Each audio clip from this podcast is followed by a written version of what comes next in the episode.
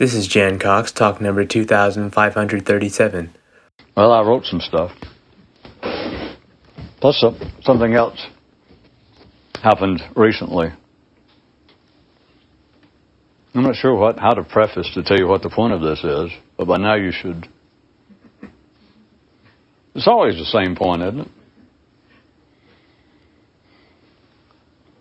Well, you know, one of the oldest ideas related to all this, or one of the oldest that continually snakes throughout it for the last three or four thousand years, all the way from Egypt,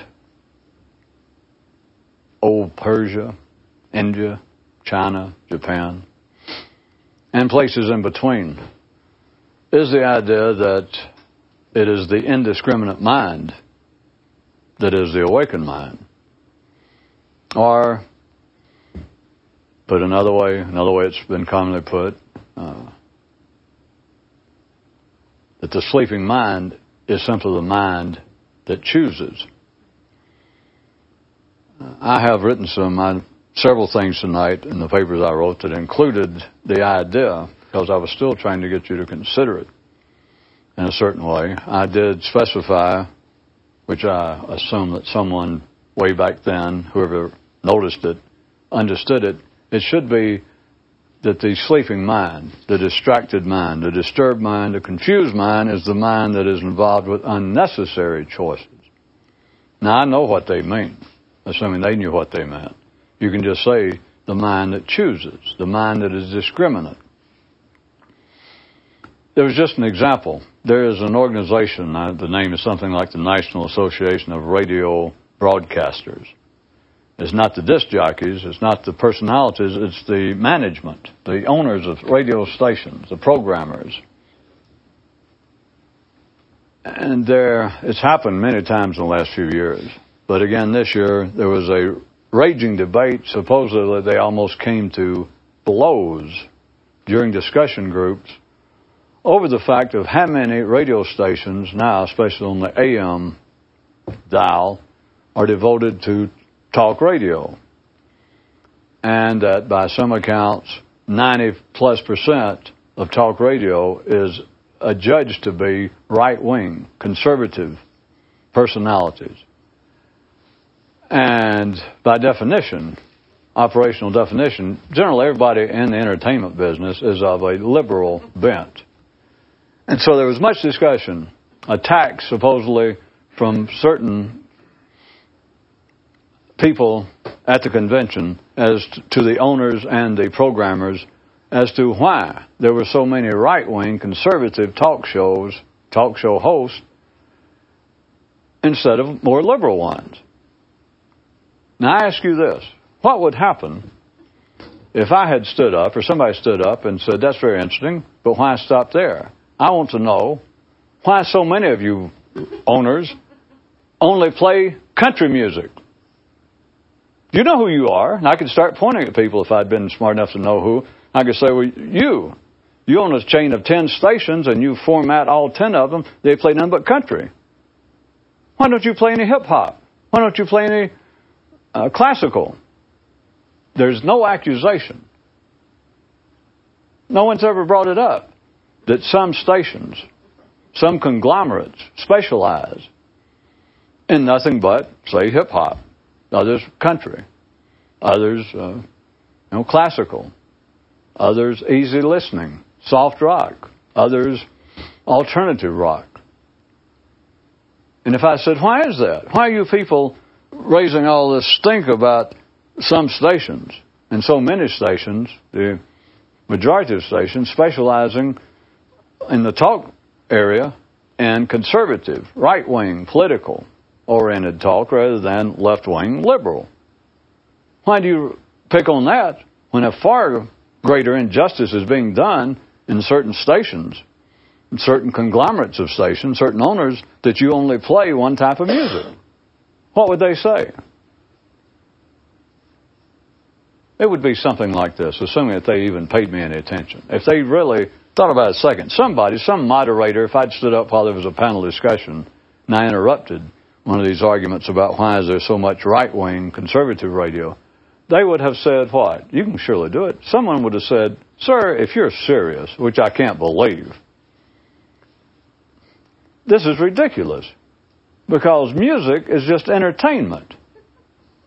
Whereas these talk shows, these are politically oriented and this is serious business. How, how can you stand there, they would say to me, and dare to compare the seriousness of political dialogue, conversation, and then the playing of mere records? Just in case, although I keep saying that the whole world really knows what's going on and they just, just in case you ever wonder, do they really? This Is all about to come out in the open? Here's what I wrote for reading at this time. Grandfather, said a lad, before he died, my father mentioned the great secret and said that you knew what it was. I am now your only living relative. Will you please tell me what it is? The old man chuckled and said, I'm surprised to hear this. I don't know why your father told you that, but yes, it is true. And while I love you as though you were my own son, it was also long ago. And the old man rubbed his chin and looked off in the distance. Truth be told, I can't rightly remember exactly what it was. And upon hearing these words, the lad was more impressed by the old man than ever. Only those whose confrontation with life as it is has never been sufficiently direct and head on remain confused enough to try to describe it. A man who had seen the great river was asked, Did you like it? and he replied, What's it like? And was then asked, Did you dislike it? And he replied, What's the dislike? And was then asked, Are you sure you even saw the great river? And the man walked away. The normal outlet for thought is talk. And yet, a man who understands the reality of what talk is talks not. Go figurine, Eileen. Headline How it's different for the few. Yet, not so different, but still different. Way off the normal different scale. That's the end of the headline.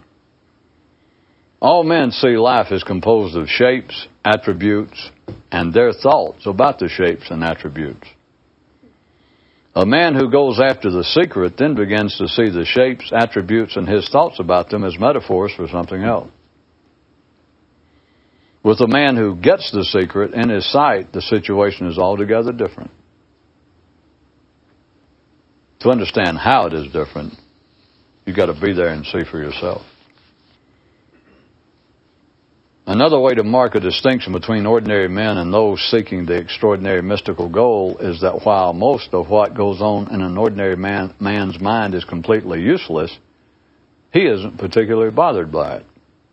But such is not the case with the seekers of the truth. But what's hard for them to recognize is that their search is confined to the useless stuff that goes on normally in their mind. I don't think you heard it. What go? Come on. The distinction between ordinary people, just another one that I made up. Well, I, I shouldn't say that. Another one that I have has come to my attention. That's what I meant. That I have discovered is that what goes on in ordinary people's minds is completely useless, but ordinary people don't seem bothered by it. But such is not the case with those seeking the truth. But they're in the same condition. But what they don't realize is, in their seeking of the truth, they're confined to the area of the useless stuff that's going on in their mind. Okay, just wanted to be sure.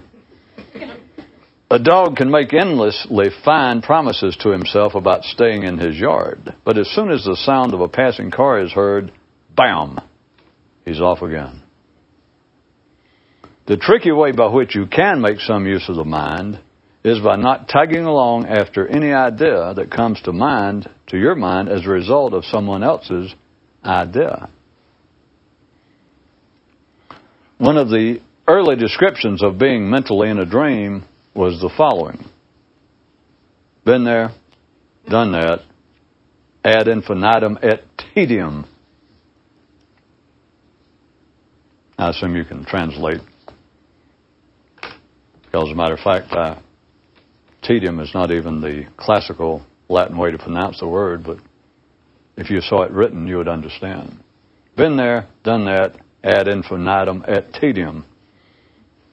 Over and over to the point of weariness, of tediousness. If more people would practice, mm, I forgot, more Latin. This, this time I had to make it up, so. if more people would practice thoughtus interruptus, there wouldn't be so many unwanted ideas filling up our orphanages for the useless. To that same degree, we're all unwed mothers. As we're carrying, we're pregnant, carrying around ideas that we have no idea who their father was or what the hell we're doing with them. That is, however, just my opinion. That was not here in the papers. I just made that, I, that observation just came to mind.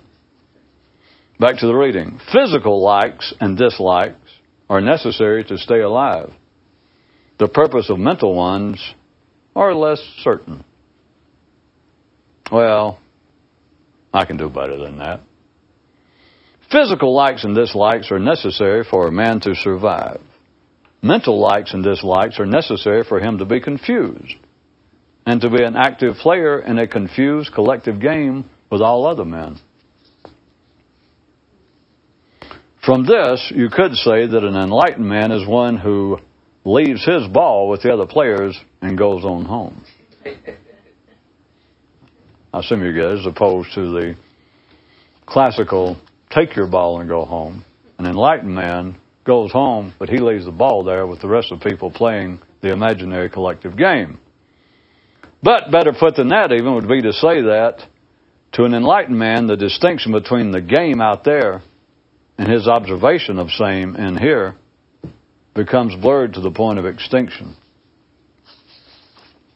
That would be another description, I say, of an enlightened man. You can't tell the difference. There is no longer an operational distinction between what you observe going on out there and your internal observations of what you observe going on out there. Ah, yes, but they're two different things. Ah, yes, but go to hell. I mean, I'm sorry, I couldn't think of any other way to put it right then. I know it didn't make any sense, but that was just the way I felt about it. Back to the reading. Thus did the speaker address the audience, quote, Are all of you seeking to understand the reality of the self? And they all yelled back, Yes! And he continued, Then do you want me to plainly explain to you what the self actually is, or you want me to tell you things about which you can then engage in endless speculation? Endless speculation, they roared in response. On his first day as an apprentice mechanic, a lad was told by a veteran, quote, Whatever is the problem with the car, make the customer feel as though it is somehow his fault. the garage of seeking the truth. Many drive in, few drive out.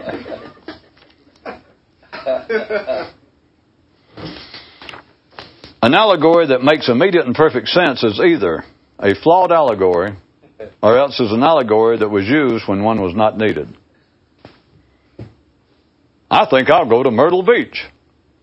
Oh, by that you mean that you're going to try and alter your mental propensity for despair into a more cheerful outlook. No, I mean I think I'll go to Myrtle Beach.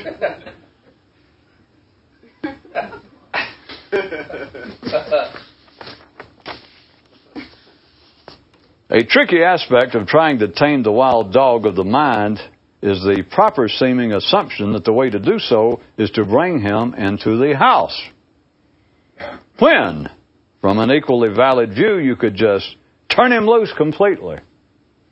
The key word being completely, whereby the distinctions between inside the house and outside are lost.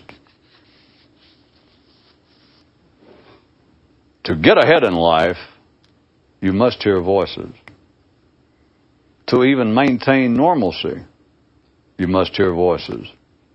To even be just conscious, you must hear voices.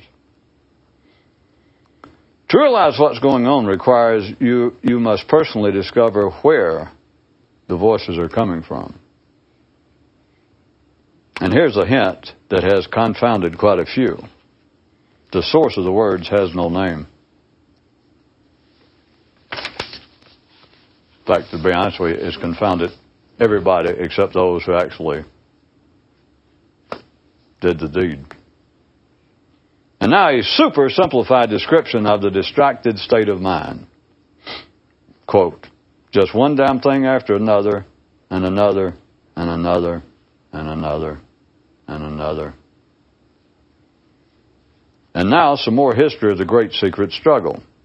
There was once a school devoted to the treatment of the distracted state of mind, which went by the name Stop That Train.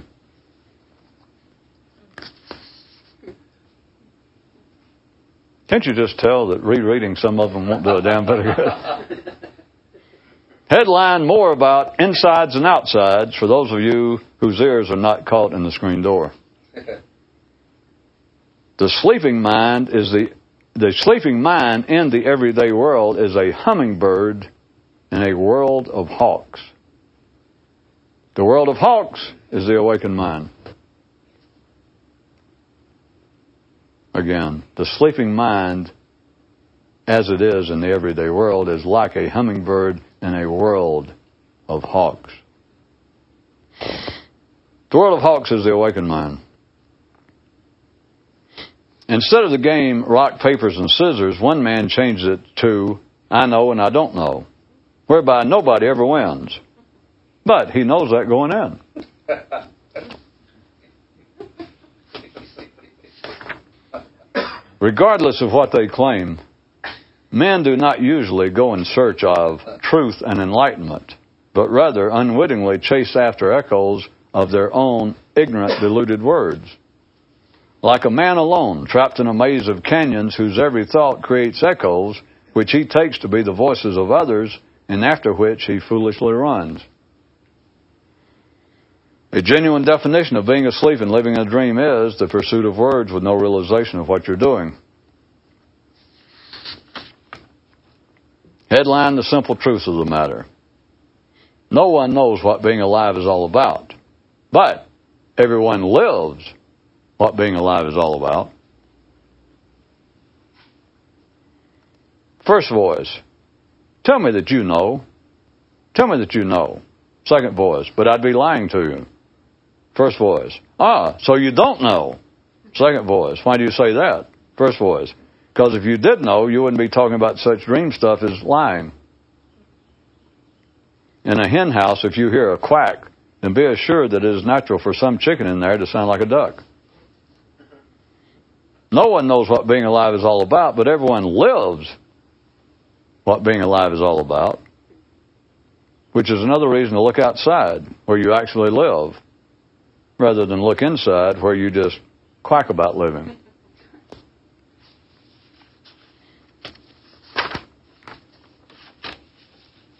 Headline Another ranking to rankle the already rattled. The foolish believe they know what's going on. Ordinary men never think about it. The would be enlightened believe they know what's going on. The enlightened never think about it. A man who for years had spoken on the matter of enlightenment in a manner often confounding one day said to his persistent audience, quote, How many of you have reached the point now that you totally feel as though you don't know what you're doing? Raise your hands. And they all raised their hands. And he said, See, you don't totally know not, not know what you're doing. You need to raise your hand when I ask the question.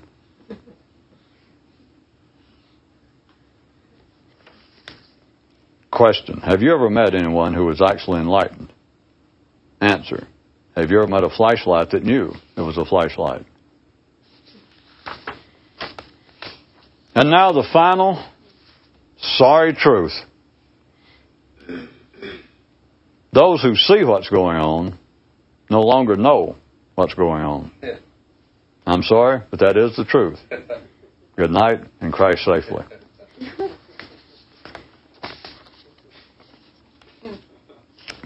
Uh, I kind of like this one. Page 12 that I secretly slipped out of the rest of them while you people weren't looking.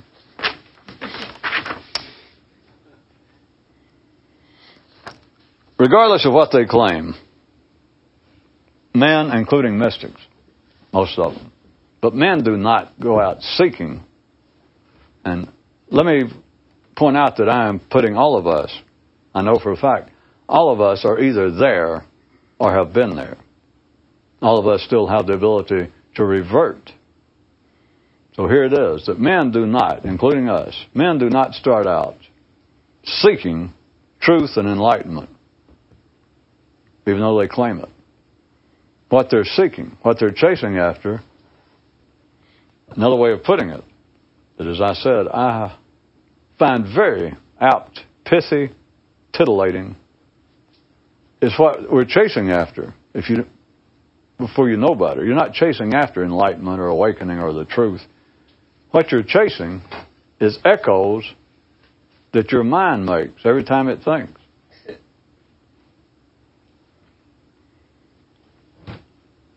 I gotta say again, I should shut up right there.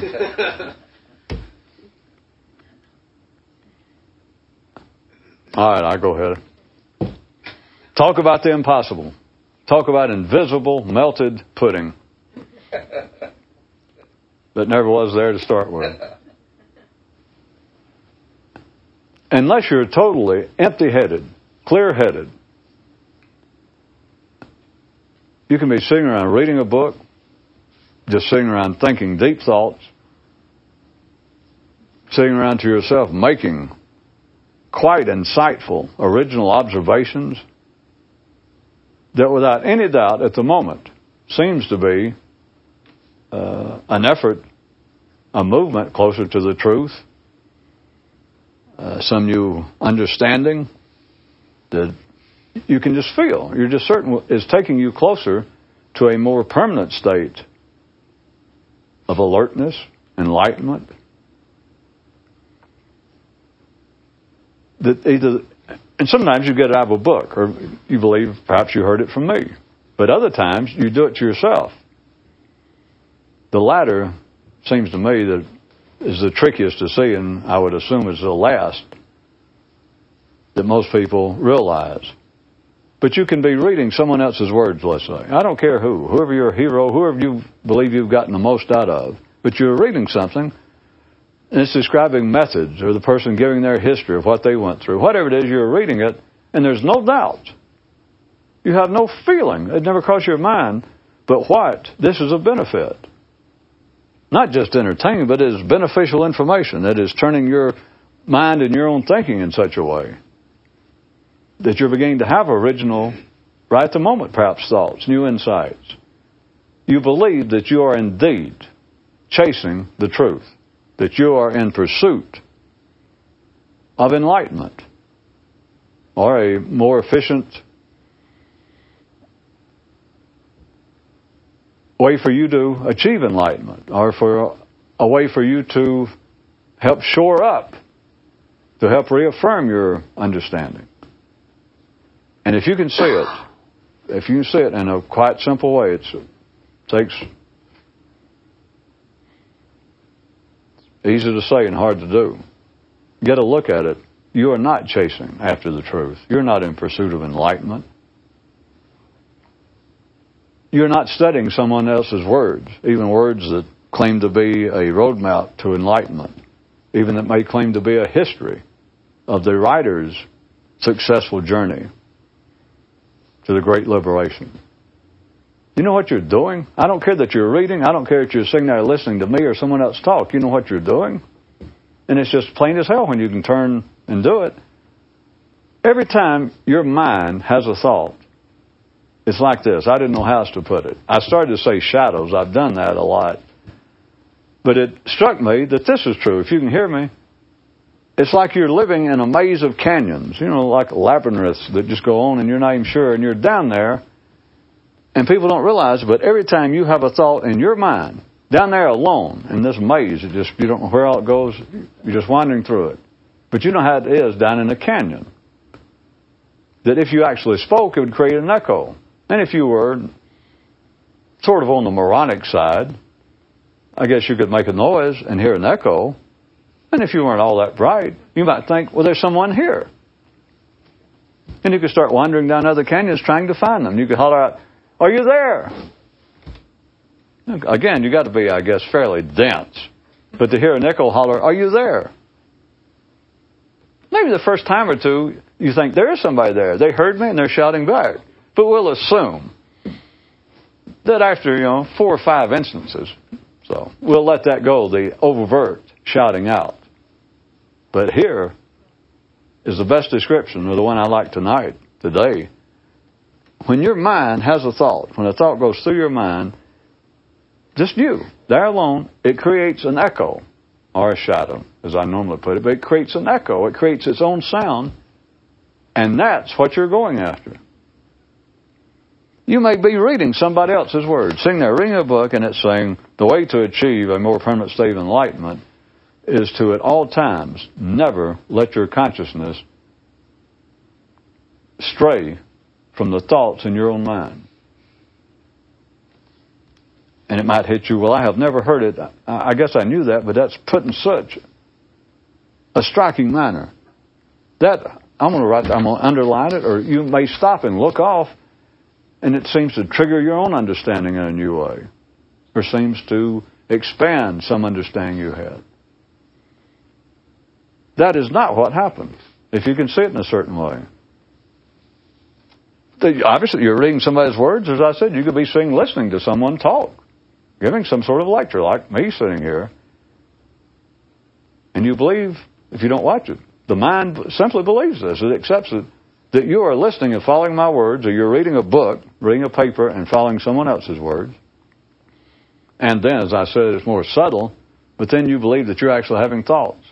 And I say that none of that's true. And I say it's delightful, if you can see it, a delightful new exposition, or expose even, of what's going on. Expose. Is to realize that every time you, uh, thoughts in your mind it creates an echo. And I repeat, it's like you're a man down in a maze of canyons. Of course, in this case, you don't even speak out loud. You just have a thought, and then you hear an echo. It creates an echo so that as you hear other voices, you think. That is, when you read, you think you're hearing somebody else's voice there on the paper. No, you're not.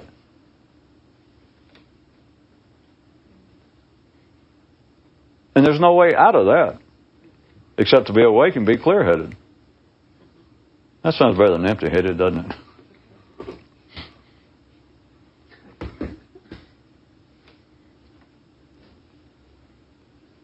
Sounds more like something you struggle for, but might have. But it lends itself more to a metaphorical interpretation. That is, your mind can create its own echo, like, well, clear headed means clear sighted, insightful. Empty headed doesn't sound to be the same thing as clear headed. But if I'm not badly mistaken, empty is a synonym or one of the defining words and one of the definitions of clear. Uh, this is something I don't know what else to say if you really pursue it on yourself, it's the kind of thing that will finally back you. Speaking about mazes of canyons, that you can finally, if you're lucky, I guess, find yourself that you have backed your own thinking into a corner. It's to the point that a mirror can almost turn fast enough to see itself. That what I say is almost impossible is for the mind to recognize itself. That you can take it to the point that it almost puts it into that kind of shaking the machine where the thermostat is just right there on the spot and it turns on and off and on and off and on and off. Is that you suddenly realize that that description is fair. That you don't, you're not chasing, you're not pursuing, you're not considering, you're not pondering other people's ideas. You're not even pondering, pursuing your own ideas. What you call ideas are echoes of something already happened in your brain, and you hear it in such a way as you take it to be away from you, outside of you, on a page, from someone else's mind, perhaps even from someone else's mind, from someone else's era, that you're hearing it across time. You're not hearing anything, you're not chasing anything outside yourself.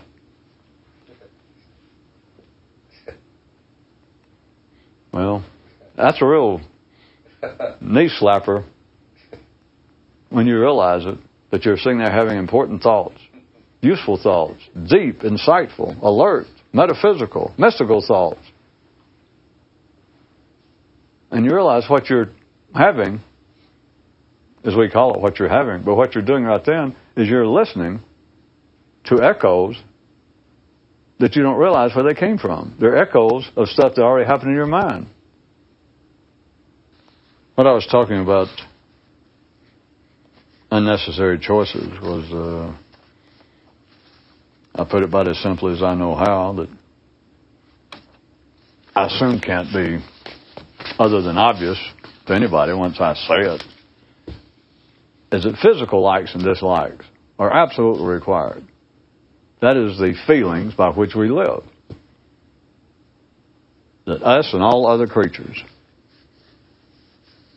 have likes and dislikes that are native to your species. And without them, you couldn't survive. We couldn't live.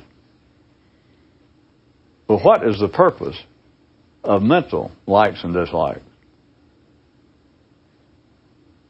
And anyone who can give an answer to that, they should own a radio station. In other words, anyone who can answer that. But notice your mind can answer that. Your mind probably already did. Or to be charitable, your mind wants to if you'd let it, right? If I say, what is the use in mental likes and dislikes? Could you not answer? Could not any intelligent person answer? I say that if you, if you can find any answer in you, then you should look again. It's another way. I found it a more practical way at one time of trying to consider the idea that it was spoken, noted several thousand years ago that the awakened mind is a mind that is simply indiscriminate. John, I'm sure anyone who ever ponders that, if I tried to push it on some ordinary group of people, if I was making some public lecture, or if somebody read that who thought they were a philosophical mind, what would they take to be? What would they take it to mean? That an awakened mind, an enlightened mind, would be an indiscriminate mind, a mind lacking discrimination. Surely the most obvious, they would think, well, that means that people, an enlightened man would be more tolerant. Let's say that if he was an enlightened Hindu, he would have no, he would be completely tolerant of uh, Muslims, Buddhists, if he was Jewish, he would be tolerant. If he was Greek, he'd be tolerant of the Albanians crushing at his border. And along lines like that. But then if I pushed it and I said, well, that's child's play. That's nothing. That's not what it means. Being tolerant of somebody's, uh, some other person's uh, different religion, their different nationality, their different culture. That's nothing. That's, that's not what it means. What would they do then? What would they think? And if I say, and it's got nothing to do with being tolerant of a conflicting uh, political system. What would an ordinary, intelligent man's mind do if he really tried to consider it? What other kinds of discrimination are left? If you're not going to have a discriminating mind, and that's supposedly some of some great benefit that that's what enlightenment is, what the hell does it mean? Would be what the mind says. Am I not giving a fair description? What would an ordinary person make of it? An ordinary intelligent person.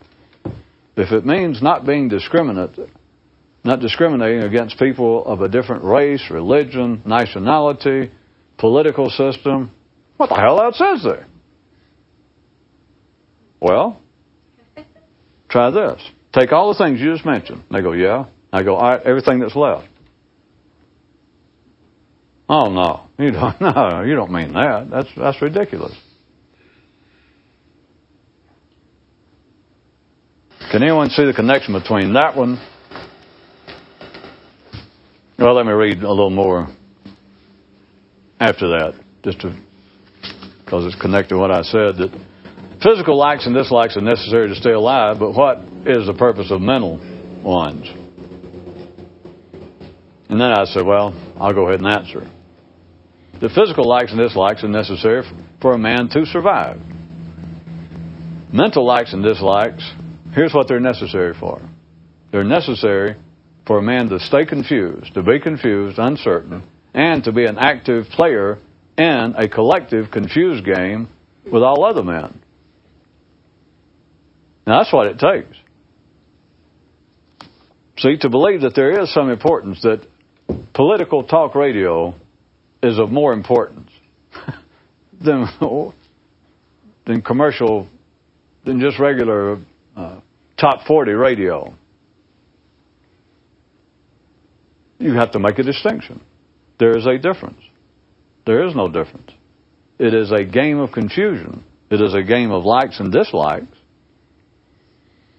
And the only purpose that mental likes and dislikes serve, the only purpose, is to keep an individual man sufficiently confused so that he will play in the secondary game with all other people that is one of total confusion, such as debating politics, arguing religion, arguing morality, debating cultural norms, debating literature, art, music. Do you realize without having likes and dislikes of a sort that are literally meaningless to physical survival, there would be no world of civilization. We would not be social creatures. We'd be pack animals. I was going to ask in conclusion if you could see the connection between that little news item and this one. No one knows what being alive is all about. But everyone lives what being alive is all about. Uh, I've said in the last couple of nights again a version of this thing, but it goes like this. Is that people like us, mystics, claim they want to know what life's all about, and they see clearly, they're, they're correct in their initial view, that other people, that there are no ordinary sources that know what's going on. To me, that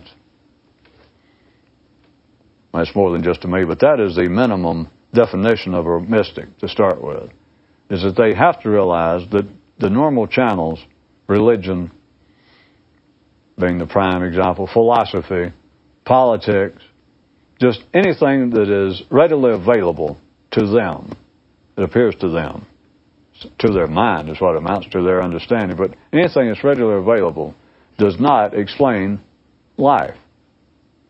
Now it takes that.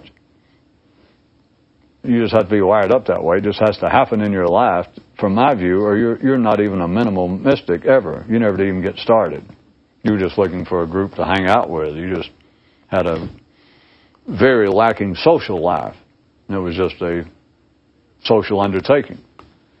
So it has to be that you are aware, or it's your conviction, your belief that in through normal channels there is no information about what life's about. There's no knowledge about what life's really about. You've checked out the ordinary claims of most religions, philosophies, and et cetera, and you without any great intellectual effort, you realize that is not, that explains nothing. Absolutely nothing. And yet that's what the rest of the world takes. They got different versions of it. Perhaps the world you grew up in was the Catholic description of what life's about. But then you realize, well, half the world, at least, over half, is not Catholic, but they still have their own kind of religious view. So you realize that everyone has some similar attempted explanation of what's going on, but you realize that none of them, or to you, none of them explain anything. So you believe that you're after an explanation of what's going on. I will reread my item. No one knows what being alive is all about. No one. But everyone lives what being alive is all about. When I said that I was requoting myself, it's the fact that physically, I keep saying this, and no one seems, I don't know whether you get anything out of it or not, but it was really of great help to me for a long time that I would bring this back up to myself and realize it. That in a sense, physically speaking, if you make this arbitrary and non existent, a distinction between a man's mind and his body, which is just arbitrary for the sake of what we're trying to talk about, then I say that physically, everybody on this planet is living an enlightened life. Of course, not everybody, but when they're not living an enlightened life, the rest of the six billion people instantly, non mystically understand it. If someone's engaged in self destructive physical behavior, I mean, someone's actually engaged that they uh, continue, they sit around and they cut themselves. A, a little less dramatic, so it seems, because it's more socially acceptable, if a person is an alcoholic. They're not living an enlightened life if they're addicted to drugs. But at any rate, if they're not living an enlightened life, everybody around them immediately understands it. They just don't call it that. But I'm saying that physically, everyone, all ordinary people, live a fully enlightened life.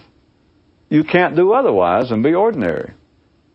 If you're doing otherwise, you're not ordinary, and you are literally engaged in self destructive, not mentally, you're engaged in physically self destructive behavior. You're committing suicide, perhaps gradually. So you're by no means ordinary. You're not ordinary, you're not ordinary. I say that out of the six billion, all the ordinary people on this planet, no matter their race, religion, politics, cultural, everybody is leading an enlightened life. An enlightened life is based upon choices of drinking water, perhaps some fruit juices, stuff that's good for you, and not drinking alcohol, not drinking lye, not drinking Drano. You make choices based on likes and dislikes. Mentally, the world that is not limited to the physical world, what I keep calling the secondary world, the world that's of most importance or it seems to be most important. It's the world that most people think about most of the time. The social world, the civilized world. The world not of just eating, but of dining. The world not of just fucking, but of love. The world of not just getting in out of the coal, but of architecture, of home furnishing. In other words, everything above the physical survival level, as wonderful as that is, as much fun as eating good food, good sex, a warm bed, as much fun as all that is, what do you think about most of the time? Something else. And in that world where you think about it, it is entirely composed of you thinking about what you like and dislike. What restaurant do you like and dislike, not just because of food, but where you may go to night based on likes and dislikes, that one of them you dislike because every time you go in, the maitre d' never remembers you. And there's one where you do like because they always treat you like you're a big shot. All that kind of shit. I say that everyone lives a life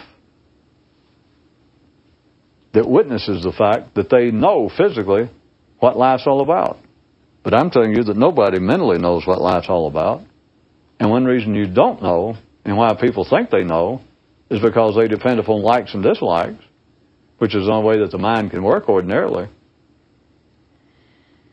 Remember, I ended up, if you like that, the final item tonight was headlined, and now the final sorry truth, which was those who see what's going on no longer know what's going on. See, because to know what's going on, you've got to think about what's going on. And if you think about what's going on, I guarantee you, you don't know what's going on.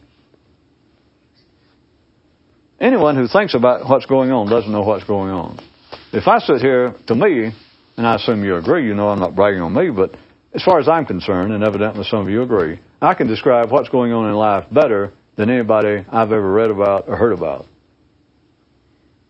But at any time I'm describing what's going on, to some degree, do you hear me? I don't know what's going on. Now I know what's going on because I know that me sitting here talking about what's going on is not what's going on. do you? So you physically, everybody knows what's going on. Physically, everyone knows the secret of life. See, physically, everyone is awake. Physically, everyone is enlightened. Physically, everyone is part of the great liberation. That's it. Now, mentally, many people think they're awake. Many people think they're enlightened. Many people think they're half enlightened. Many people think they're enlightened sometimes. Most, most people who think about enlightenment think that everybody else is not enlightened. And it just goes on and on and on. But here it is. Once you know what's going on, that is, once you see what's going on, you no longer know what's going on.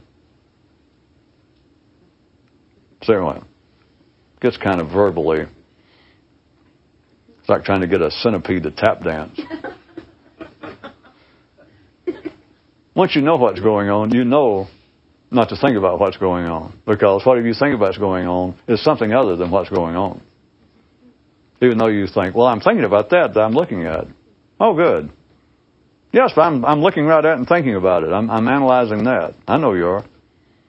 But doesn't that count for something? Sure. Who am I to say no? You got to say no. Right. Of course, you can't say no. You got to look at it, and just before you're going to say no, you realize, hey, I wanted to say no, but I would like that too much. I should shut up, but I won't. I can't resist pointing out again that somebody should think to themselves, does that mean if I was sitting around and having great thoughts myself and suddenly had no thoughts about the very thing I was having thoughts about, having something to do with the nature of awakening and sleep, and I suddenly had no thoughts that I might be onto something?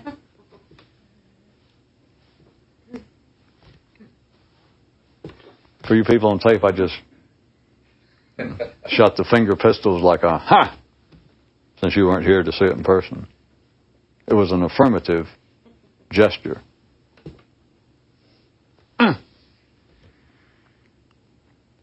But then there you sit, just empty headed, thinking, well, now what? Jesus, I have to do everything? I don't know now what. It's your empty head. Don't ask me now what. That concludes this talk. Be sure to visit us at jancox.com, where you can search through 3,000 talks for topics of interest or just leave us a message.